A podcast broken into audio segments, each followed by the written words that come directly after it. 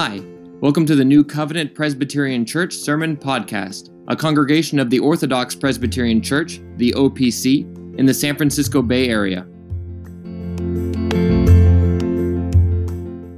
Amen. Brothers and sisters, please remain standing and turn in your Bibles to 2 Corinthians chapter 9. 2 Corinthians chapter 9, we're going to be looking at the entire chapter this morning. In 2 Corinthians 9, that's verses 1 through 15. Please give your attention now to the reading of God's holy word.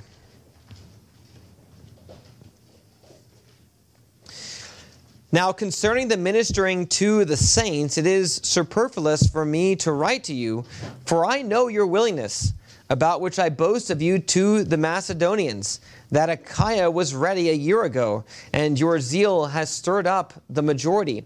Yet I have sent the brethren, lest our boasting of you should be in vain in this respect, that, as I said, you may be ready lest if some Macedonians come with me and find you unprepared, we, not to mention you, should be ashamed of this confident boasting. Therefore, I thought it necessary to exhort the brethren to go to you ahead of time and prepare your generous gift beforehand, which you had previously promised, that it may be ready as a matter of generosity and not as a grudging obligation. But this I say, he who sows sparingly, will also reap sparingly, and he who sows bountifully will also reap bountifully. So let each one give as he purposes in his heart, not grudgingly or of necessity, for God loves a cheerful giver. And God is able to make all grace abound toward you, that you, always having all sufficiency in all things, may have an abundance for every good work as it is written, He has dispersed abroad, He has given to the poor, His righteousness endures forever. Now, may He who supplies seed to the sower and bread for food supply and multiply the seed you have sown and increase the fruits of your righteousness, while you are enriched in everything for all liberality, which causes thanksgiving through us to God. For the administration of this service not only supplies the needs of the saints, but also is abounding through many thanksgivings to God. While through the proof of this ministry, they glorify God for the obedience of your confession to the gospel of Christ and for your liberal sharing with them in all men, and by their prayer for you who long for you because of the exceeding grace of God in you.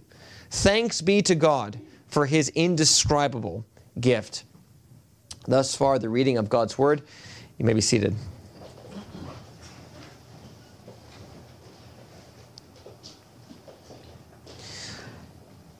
Let's ask now for God's blessing on the preaching of His Word. Uh, Father, as we do consider the, uh, the the duty that we have as Christians to, to give for the sake of the advancement of your kingdom. Lord, we do pray that you would, would help us to give faithfully, that we would uh, give, even as the Apostle Paul describes here, uh, cheerfully, and yet also, Lord, giving, um, recognizing the blessings that accrue even to us uh, for our gifts. We ask, O oh Lord, that you would would open our eyes to see these things. And we do continue to pray, O oh Lord, that you would provide for us such that we would be able to build the, the building on the hill as we have desired for so many decades. Help us, O oh Lord, to, to, uh, to raise the funds necessary. And Lord, we ask that you would be the one to build the house and that this, even as the Apostle Paul describes here, would redound to the praise of your glorious grace. For we do ask this in the name of Jesus. Amen. Amen. Well, brothers and sisters, this really is an exciting time in the life of our church. I know that just in talking to, to many of you as uh, uh, we're moving through this process with regard to getting designs for the new building and uh, moving through the permitting process, uh, and even doing things like applying for grants, uh, we, we, recognize it is an exciting time, and we are praying that God would open the door for us to, to build this new building. And this is what we were looking at last week. And uh, we will continue to look at that again uh, this week. You remember last week what we, we looked at particularly was uh, the book of Haggai and the way in which Haggai was prophesying during the time of the return from exile. And there he was exhorting the people of God to prioritize the work of the rebuilding of the house of God. And the reason was was because there was this this uh, natural connection between the building of that house and the advancement of God's kingdom. And what Haggai was saying is, is you know, it may appear outwardly that, that this is not the time to do this. It may appear that there's opposition everywhere. It may appear that there's great difficulties. And yet, what he says is, is that this is, in fact, the time to do it. You are to prioritize the place where God is worshiped because this is related to the advancement of the kingdom of God, and therefore it is to be prioritized over uh, everything in this life. You remember the uh, exhortation that Haggai gave was that, you know, you dwell in paneled houses while the, the, while the house of the Lord lies in ruins. And the, the point that Haggai is making is that if God has provided for you such that you are well cared for in this life, uh, there also ought to be a corresponding desire to see uh, the house where God's people worship Him uh, also uh, built up. And uh, you remember this is what we are seeking to do with regard to this new building. Uh, the, the new building that we are seeking to build is not the house of God in the same sense as the Old Testament. And yet, there is something of a parallel in that this is going to be the place, if the Lord provides uh, the funds that needed for us to build this building, this will be the place uh, where we worship God. It is the place that has been set aside for uh, set aside for this end, and therefore, just like in the days of Haggai, so too now, uh, there is something of a relationship between our prioritizing the building of this building and the advancement of the kingdom of God. And you, you remember the, the, the, reasons why we are looking to do this. We recognize that uh, we are quickly outgrowing our current facilities, that um, very often now on Sundays we have to make use of, a, of an overflow room. We are in a position of of needing to grow in that regard, of needing to have uh, more space in order to, to worship God. Also, we want ourselves to show that we are prioritizing the worship of God, that we uh, want to be in a place where uh, you know, where we have clearly shown by you know, any visitor who comes that, that a visitor can see this is a church that prioritizes the place where the church meets for worship. And also, uh, thirdly, we want to one day be able to plant other churches ourselves. Historically, we have been a church that has been in need of aid.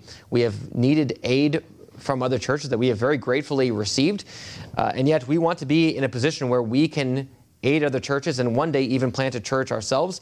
In order to do this, there has to be a certain size that we have to grow to. We can't be at a size where we are barely able to scrape by financially, where we have, uh, you know, we, where we're just trying to, to, make it, so to speak. There has to be a, a, a, certain growth that we have, whereby we would be able to uh, even use some of our resources to uh, to help out other churches and even to plant a church ourselves. And therefore, in order to do this, there has to be uh, space for us. So we're looking, therefore, to build a, a building that is large enough for us to be able to grow to a size where we would be able to plant churches one day. Uh, uh, ourselves. We remember that the San Francisco church planted us so many decades ago as we celebrate that even at the harvest dinner, that uh, through the grace of God, that God put it on the hearts of, of those uh, who were at that church to uh, have a church started in this area in South San Francisco. And uh, we want to see something similar happen as well. We want to be able to plant not just even one church, but even many churches in the Bay Area that the light of the gospel might shine all the brighter here. And so that's what, what we've been looking at. There's a reason why we're looking to build this new building.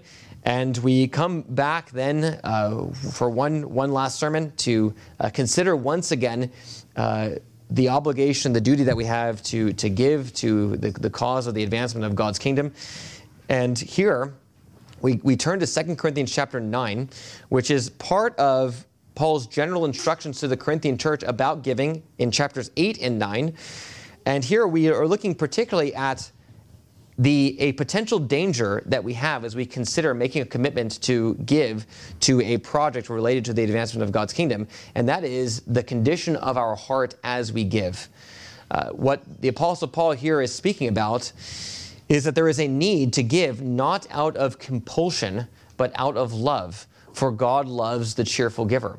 Now, in order for us to do this, one of the things that the Apostle Paul does is he, he instructs the Corinthians that they, they, they do need to give. He's not trying to say they don't need to give, but he's, he also communicates to the Corinthians what blessings they will receive if they participate in this giving. So there's, there's a duty to, to give, but then he says you should do that duty joyfully because there will be blessings, great blessings, even for you if you so do, if you so participate uh, in this work. And so we'll look at this passage then under uh, really two headings. We're going to look at the encouragement to give and then the encouragement to give out of love. So there is the exhortation again to fulfill the duty that they had, particularly in this context as it relates to the Corinthians' commitment uh, to help the churches in Jerusalem. And then, but secondly, then also the, the, the, the manner of their hearts as they give, which is to give out of love. Now, as we look at the encouragement to give, uh, it's important to, to recognize what is happening. Uh, this is not this sermon is not coming as, as part of a series in Second Corinthians, so um, it's be useful for us to set the context with regard to what is happening. As I mentioned, Second Corinthians eight and nine is something of a digression in the letter of Paul to, to the Corinthians, the second letter of Paul to the Corinthians. Um, in Second Corinthians as a whole, the Apostle Paul is, is defending his ministry. He's trying to, to show that his ministry is truly an apostolic ministry that must be heeded. And he does that in chapters 1 to 7 in a more general way. And then before he gets to the more personal uh, defense of his own ministry in chapters 10 through 13, where he's going to get into um, you know, his own travels, the, the, things he suffered, the things that he's seen in terms of visions, um, the, the, the way he has conducted himself in the context of, of his ministry with regard to how the gospel got to the Corinthian church, those sorts of things. Before he does that more personal defense of his ministry, he takes two chapters to uh, give instructions to the Corinthian church about how they are to give because part of what's going to happen is, is that there's going to be, um, apart from other visits that Paul may make to the Corinthian church or sending, sending others, as we've seen in this, in, in this particular chapter, uh, there's going to be a collection that's going to be made. And this collection is, going to, is meant to go to the churches in Jerusalem. And uh, we see even scattered all throughout the epistles of Paul um, some, some things about this particular collection that was made.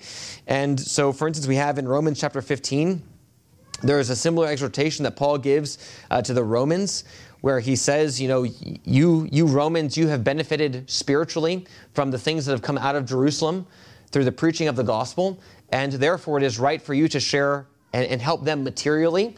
Not that you might be deprived while, while they have extra, but that they're but that in their lack, it may be supplied by the abundance that God has given to you. So Paul gives this exhortation to the Roman church. He gives it to the Corinthian church.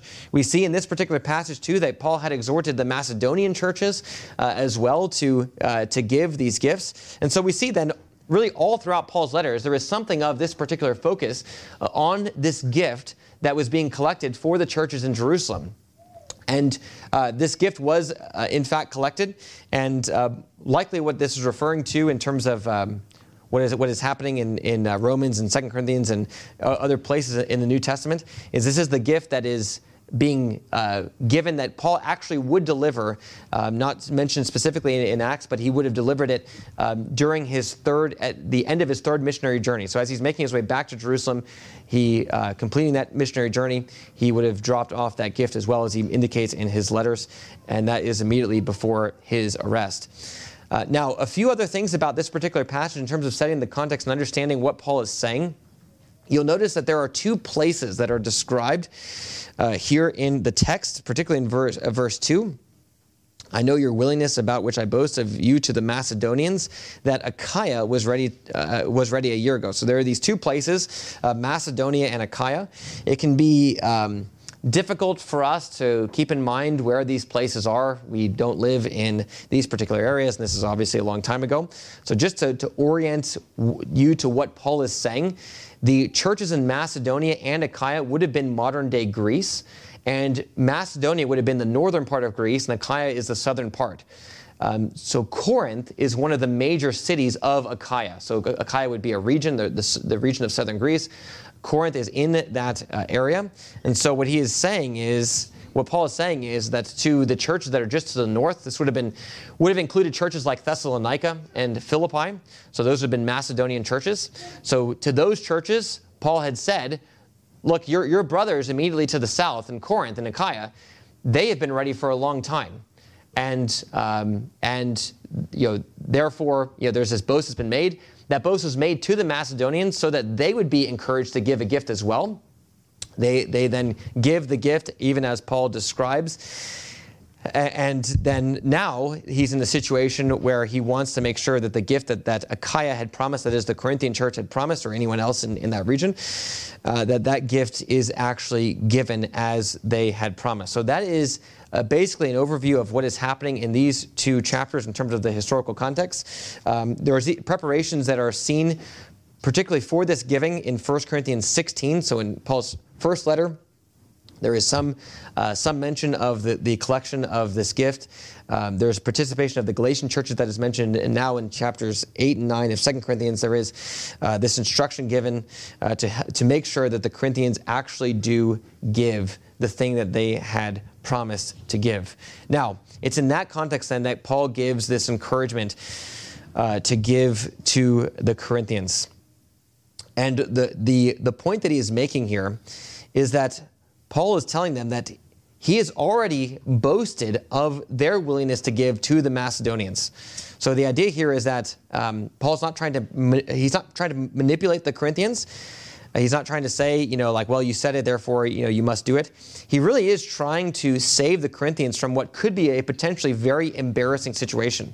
Uh, he's described the Macedonians and their giving, and you'll notice that the way he describes the Macedonians giving, uh, he says, you know, they they gave even out of their extreme poverty as he says in one place, so that the Macedonians didn't even have a lot of resources. They saw how the Corinthian church was willing to give so much for the sake of the, the saints in Jerusalem, and the Macedonians, even out of their great affliction, were willing to give so generously. And Paul is just noting how embarrassing it would be if the Macedonians are encouraged to give so much when they're a poorer church, and then Paul then comes to a wealthier church, and they had made this promise, and yet they're unable to give anything. That would that would be quite an embarrassment uh, to the Corinthian church, and therefore, Paul is encouraging the Corinthians to honor the gift that they had pledged to give. That he's saying if, if you've put it in your heart, make sure that it is ready, that it might not be given out of compulsion uh, when when we come, that it might not be given grudgingly, but that you know if you've you've planned it in your heart, You've set it aside. Make sure that it is ready to go uh, when I get there. Now, uh, with regard to this particular uh, thing that Paul is doing, his encouragement to give, as we relate this to our particular situation, it's helpful for us to think about this in terms of the commitment that we make to the building project, each of us individually within the congregation. Uh, there, is, there is a need to, uh, he, here in, in, in Corinthians, there is there's clearly a commitment that was made that gave the Apostle Paul some indication of what he could expect from this particular church. And now he's, he's asking them to honor that commitment as it has been given. Um, you, will notice that we, we've uh, given out the commitment cards for you to consider. Uh, this is basically the equivalent of that. There's going to be a commitment that is made whereby uh, the session of the church can uh, understand uh, what you believe that you are able to give uh, to this particular uh, end. It's important to note, therefore, that um, anything that is given or that you in, intend to give is something that is a it's a serious commitment that is being made to the Lord. That there is there is something of a um, of at the very least an embarrassment if, if a person makes a commitment and is unable to fulfill it. Uh, now, this is not to say that um, um, not to say that things can't happen. Of course, there are things that can happen that could cause a gift not to be able to be given. Uh, Paul is certainly not talking about that. What he is talking about, though, is that the idea of a commitment being made and then it yet going unfulfilled. And others people seeing like, well, you know, all this this money was committed. We've given in light of this commitment, and yet um, people have, have uh, you know, the, the, Corinthian church has failed, uh, in fact, to give this particular money. So as we think about this as it relates to this project, consider um, what, what you might be able to give, what commitment you truly might be able to make to the Lord to see uh, this, this building go up. Paul is truly, he, he truly does in this sense. He's not trying to manipulate the Corinthians, but he does clearly want to encourage the Corinthians to give generously to the church in Jerusalem. He believes in that cause and, and uh, believes that it is something that they ought to do. And so he gives that encouragement. Uh, now, this is not all that Paul has said. It's not even really most of what Paul is saying in, in 2 Corinthians chapter 9. He's encouraging the Corinthians to give and to give generously. But the thing that Paul really wants to show the Corinthians is if they give, they themselves will be blessed. It, it's not just that it should not be an exaction because you know, we're going to come early. That's what, what Paul says. He's going to send Titus ahead in you know, chapter 9, verse 5. I'm going to send Titus ahead so the gift is ready, therefore it won't be by exaction. But it's not just that pragmatic thing that Paul is trying to communicate. He wants theologically for the Corinthian church to understand that if they give to a cause that is for the sake of the advancement of the kingdom of God, that they themselves will be blessed. Let each one of you decide, give as you have decided in your own heart, not reluctantly or under compulsion.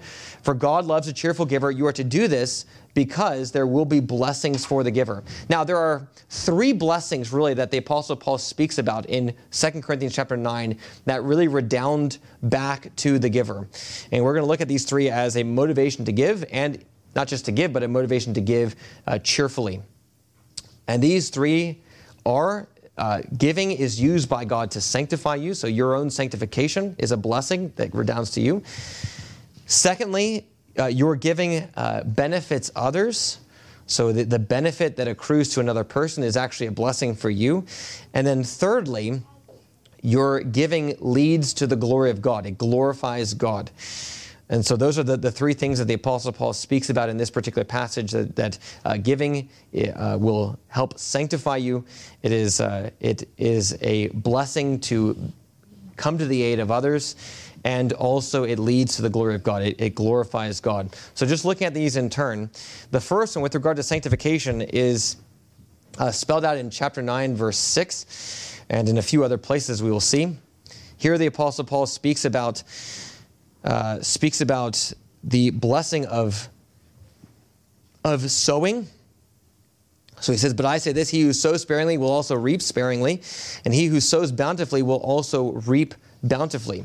Now, this, this is a surprising metaphor to use that the Apostle Paul gives. Um, it's a very fitting metaphor to use if you are, say, trying to invest money. If you were to invest money, you would sow and you expect to receive something in return. Right? So that would be you, you sow it in some ways and then you reap something in return for you. It's a very strange metaphor to use, though, if the money that is given does not actually return back to you. And yet the Apostle Paul here is saying that in the context of giving, when you give money in a context where it is not going to come back to you, the money will not return to you, that you will actually reap bountifully if you sow sparingly in the context of giving, there is, uh, there is something you are actually giving up with regard to your own reaping. Not, not just the benefit of others, but you yourself will be giving up something of a harvest that you would otherwise have been able to receive. The, the, again, the, the, metaphor is basically like a, a, metaphor that could be used for investing, but the point is that Paul, Paul is saying that giving is like that. If you give generously to the kingdom of God, you are actually sowing seeds that you can expect a future return on. Now, it's not going to be a return with regard to money. The money is given without the expectation of receiving it back in the future. So then the question is what is the kind of harvest that you would expect to receive if you sow bountifully? And the answer that is given is righteousness. That there is, in, in fact, a harvest of righteousness that you will receive. Notice what it said in verse 10, where this is explicitly uh, stated. Now, he who supplies seed to the sower and bread for, for food, uh, supply and multiply the seed you have sown and increase the fruits of your righteousness. Increase the fruits of your righteousness. The, the idea is that, the, is that you, may, you may be giving and you may never receive a financial harvest in return uh, for the giving that you, that, that, that you give. In fact, you won't. Uh, you, that's not the purpose of giving. However, Paul is saying that if you sow bountifully with regard to giving generously, that uh, there is in fact a fruit of righteousness that you will reap from the Lord. This is, this is to be then considered a, a great blessing. Paul even quotes here from uh, Psalm 112, verse 9, which we sung earlier. He has dispersed abroad. He has given to the poor. His righteousness endures forever. Uh, the, the point that is being made is that there is, in fact, a, a, a harvest of righteousness that is received by the person who gives. And this is, of course, a great blessing for all those who truly love uh, the Lord Jesus Christ. As you think about what we as Christians ought to, to prize above, above, everything else, um, you know, the, the, uh, the, the, the apostles will say at various places in the New Testament, you are to rejoice even in your sufferings. what is the consolation that is given to you in the New Testament as to why you are to rejoice even in your sufferings? The answer is it makes you holy, is that God will use sufferings in your life to strengthen your faith.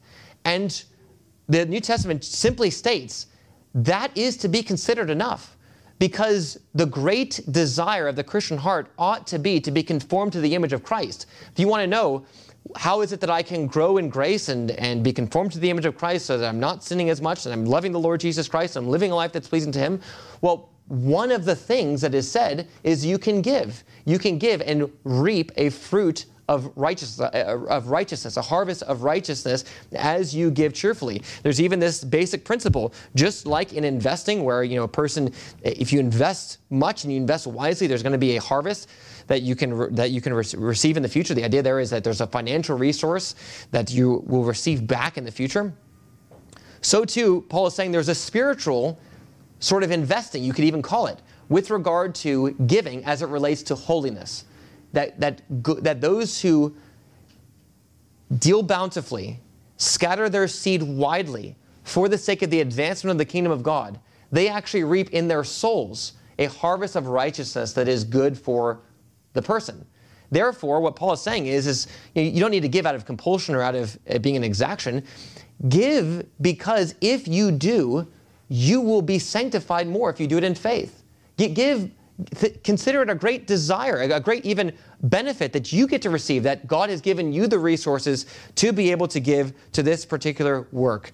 This is the first reason why Paul says you ought to give uh, cheerfully and not out of compulsion. Now, secondly, Secondly, the second thing that the Apostle Paul says with, with regard to uh, the blessing that comes to the person who gives is that this, that this ministry, in fact, will help others. So the idea is that uh, the giving for the sake of the kingdom of God uh, benefits others. And uh, this, again, seems like a strange thing to say, and yet we, we uh, know it to be true in our hearts. That when you give to the aid of others, that the, the benefit the other person receives, even just in itself, is actually a blessing to the giver. That there's actually a great blessing that accrues to the giver when the giver gets to see the person for whom the gift is given uh, benefited. Now, this, this happens in the context of, of this particular gift. Uh, this gift is more diaconal in, in uh, 2 Corinthians chapters 8 and 9 but the principles uh, apply beyond it. So the point in this context is, is that um, the saints in Jerusalem are, are, in, are suffering great persecution. They are poor in many ways. They are in great need. So the Apostle Paul then goes to these various churches and he says, you know, uh, consider giving to help the church in Jerusalem. And even even talks about the obligation in some cases. So the Roman church, uh, you have an obligation if you have benefited spiritually from them, are they not to reap even the lesser material things from you? You're, you're, to, you're to, give for the sake of the benefit of, uh, of uh, these particular saints. And what Paul is saying is that um, as this gift is given from the Corinthians and the Galatians and the, the Macedonians and the Romans, that there will be a, a blessing that accrues to the Jerusalem church. And the point is that they, they will themselves uh, praise God for the gift that they have received from you. And in so receiving this gift, there is in fact a blessing that accrues to the giver. When the, the, the understanding that the gift that you gave has actually provided a help and a benefit, a real tangible benefit to others, uh, is a blessing to uh, the giver. This is. Um, this is uh, something that, again, we all know intuitively. If you think about things that you've given to uh, in the past where there's been someone who's been in need and you've thought, you know, uh, you know, it, it, may cost me something to give to this person, but, but, then, but then you do it anyway, and you see the, the great benefit that the other person receives, it, it is really, a, it really it does fill the soul with joy. And that's the way that God has set it up. He's set it up that there would be a true blessing. There would be a true blessing for the giver, even considered merely from the perspective of, of the benefit that accrues to another person. Now, as it relates to this particular building project, um, you may be wondering, well, uh, you know, the, the gift in 2 Corinthians 8 and 9 is uh, clearly diaconal. So the idea is that um, the benefit is tangibly the people in Jerusalem. Uh, who are the people that benefit from us building a new church building? Well, the answer is that this really does, it really will um, provide for more opportunities for people to hear the gospel in the context of this church. It, it gives our church greater capacity for ministry. That, that's, that is the thing that it does. And so there, there very well may be, if we are able to, I'm, I'm sure there will be, if, if we are able, by the grace of God, to build the new building, there will be people who may visit the church, will be exposed to the ministry in one way or another, that would not otherwise have been exposed to it. And there will be a great benefit. And they, they may never fully know and appreciate, you know, what you particularly gave, and pro- probably they'll, they'll, never know exactly what any of us gave. Uh, but there will be a benefit that they that they see when they come into a reformed church and they see the reformed worship and the reformed uh, preaching and they say you know this is something that's going to be great for my life that's, that's, this is exactly what I need. The, the, the hole in, in my heart can be filled by God, and there's repentance and joy in, in faith in the Lord Jesus Christ. And there's all of these great blessings. And uh, the expansion of our church's ability to minister to people, to communicate that blessing, is related to our ability to build this new building. That is the thing that you are contributing to. You are contributing tangibly to those people uh, who will be impacted by the ministry having the benefit of hearing the gospel. And there is a natural blessing. If, if the church grows, if the church grows and we fill the new building, then, then you can think, you know, my giving went to facilitate this kind of growth whereby uh, we could minister to more people. And there is a natural joy that the soul feels when, when it uh, recognizes that the, a gift given was used to benefit others. And so that's the second thing that the Apostle Paul speaks about. Uh, this, this gift will be used for the ministry, supplying the needs to the saints. So there is the, the gift uh, is used by God to sanctify you. It benefits others, which is a, a, even a blessing to the giver. But thirdly, your giving glorifies God. Your giving glorifies God. This is the highest end in good. Uh, of course, you think of uh, Westminster uh, Shorter Catechism, chapter 1, the chief and highest end of man is to glorify God. And this is clear from what the Apostle Paul speaks uh, about. He actually, this is the way he concludes. He says this a number of times. He says, For the ministry of this service is not only supplying the needs of the saints, so it's not only doing that, it's not just caring for them, but now there's another thing, and the, the idea here is that this is to be the climactic thing. So not only does it care for their needs, but also, the Apostle Paul says, is also overflowing in many thanksgivings to God. So the idea is that um, you give the gift, it helps them. There's a great blessing that you receive just in knowing that you help this person. But further than that, consider that when you give this gift, it leads to greater worship of God. It gives the greater, it, it means the greater worship of God. And this is spelled out even more clearly in verse 13, where the Apostle Paul says, While through the, the proof of this ministry, they glorify God for the obedience of your confession to the gospel of Christ and for your liberal sharing with them in all, uh, uh, in all men. The idea is that they're going to see, in this diaconal context, they're going to see the the wondrous generosity that the gospel has produced in the hearts of people. And they're going to say, Praise God for that. Look, we are able to benefit from that. God, is, God has used the gospel to so turn the hearts of people who we, you know, in, the, in, in this context, may not even know. The, the Jerusalem church may not even know many of the people who are in, in Corinth. And yet there is this, this uniting together of hearts by faith, such that then, uh, through the gospel, such that then God could provide for our needs here in Jerusalem through the lives of these people all the way in Corinth. And the point is that Paul's making is that that will lead to praise and worship of God. The Jerusalem church is going to see that and they're going to say, Praise God for that. Look at how amazing God is that He is able to do that sort of thing. And your gift will contribute to that. That is what the Apostle Paul here is saying. Now, a point that is important to make here with regard to uh, the ministry of the saints in Jerusalem glorifying God is that Paul assumes this will be a great motivation for the Corinthians. He assumes it. He, he assumes that every Christian is so bound up in love to God that when they simply hear, your gift will lead to God being glorified, he assumes that they get the connection. Therefore, I should give. Therefore, I should give out of love.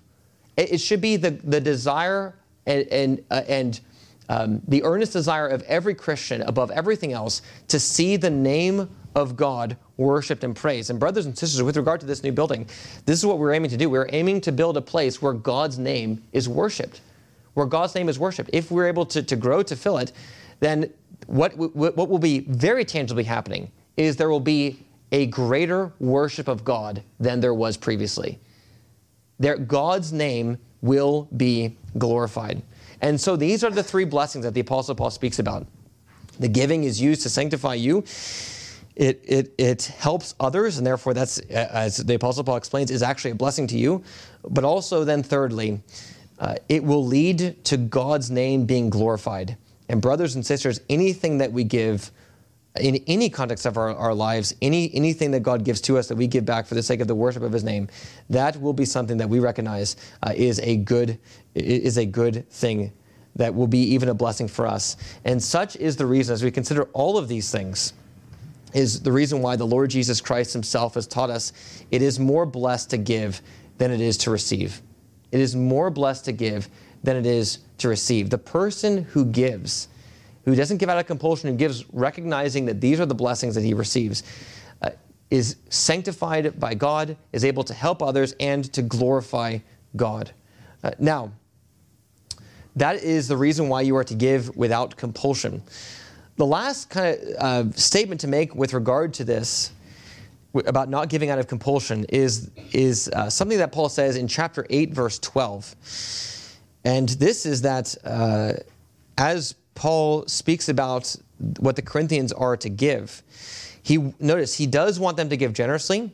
He wants them to consider all of these potential blessings and to give in light of them. So he's, he's not he's saying give generously is what he's, is what he's saying. However, he wants to make it clear as well that a gift is acceptable according to what a person has and not according to what a person does not have. The point there, very simply, is that um, basically, if you were to kind of boil it down to math terms, percentage is more important than total amount. That the, the thing that really shows a person is giving faithfully is not, you know, am I able to give this, this great amount? But perhaps, perhaps you don't have a lot of resources. Perhaps, there, perhaps God has not given you much. And uh, yet the question for you then is what, what can I do faithfully with the things that God has given to me? I, I don't need to, to think about uh, competing with others in giving. I don't need to be embarrassed if my gift is small. What is acceptable to God is it's acceptable according to what you have, not according to what you do not have. It is acceptable according to the resources that God has given to you. You, you think of what, uh, of, what the, uh, of what the Lord Jesus Christ says in the Gospel of Luke when um, in the, the week of his crucifixion, uh, the, he's in the temple with, with his disciples and he sees the widow that's giving. And um, before that, he sees you know various people that are giving, and you know he, he speaks about those who are throwing their money into the offering plate and making all the coins jingle, so that everyone can know that they've given a lot. As you can hear everything clinking around, and then there is a, a, a, a widow who gives two small pennies, and she has very little, and she she's not boasting about it. There's no reason for her to boast. It's such a small amount. And yet, you remember what the, what the Lord Jesus Christ says. He says, This person has given more than all the rest. More than all the rest. And the reason is because the gift is acceptable according to what a person has. And it's not acceptable according to what a person does not have. And therefore, brothers and sisters, as we think about uh, the uh, giving to this particular building project, these are the principles to consider to commit yourself to God, to pray for the building to be built, for the church to be filled, for churches to be planted, and to consider what you might be able to give in uh, to advance this particular cause. To do so not out of compulsion, but truly to consider that if you if you sow your seed bountifully with regard to this, there is actually a great harvest that you yourself will receive in so giving. There's a benefit that is given to you. And the encouragement that the Apostle Paul is, is giving to the Corinthians and that I'm giving to you is to consider what you might give generously to this project in light of the blessing that is offered to you if you participate. What can you give in light of the blessing that will be yours for those who give generously? Uh, may it be.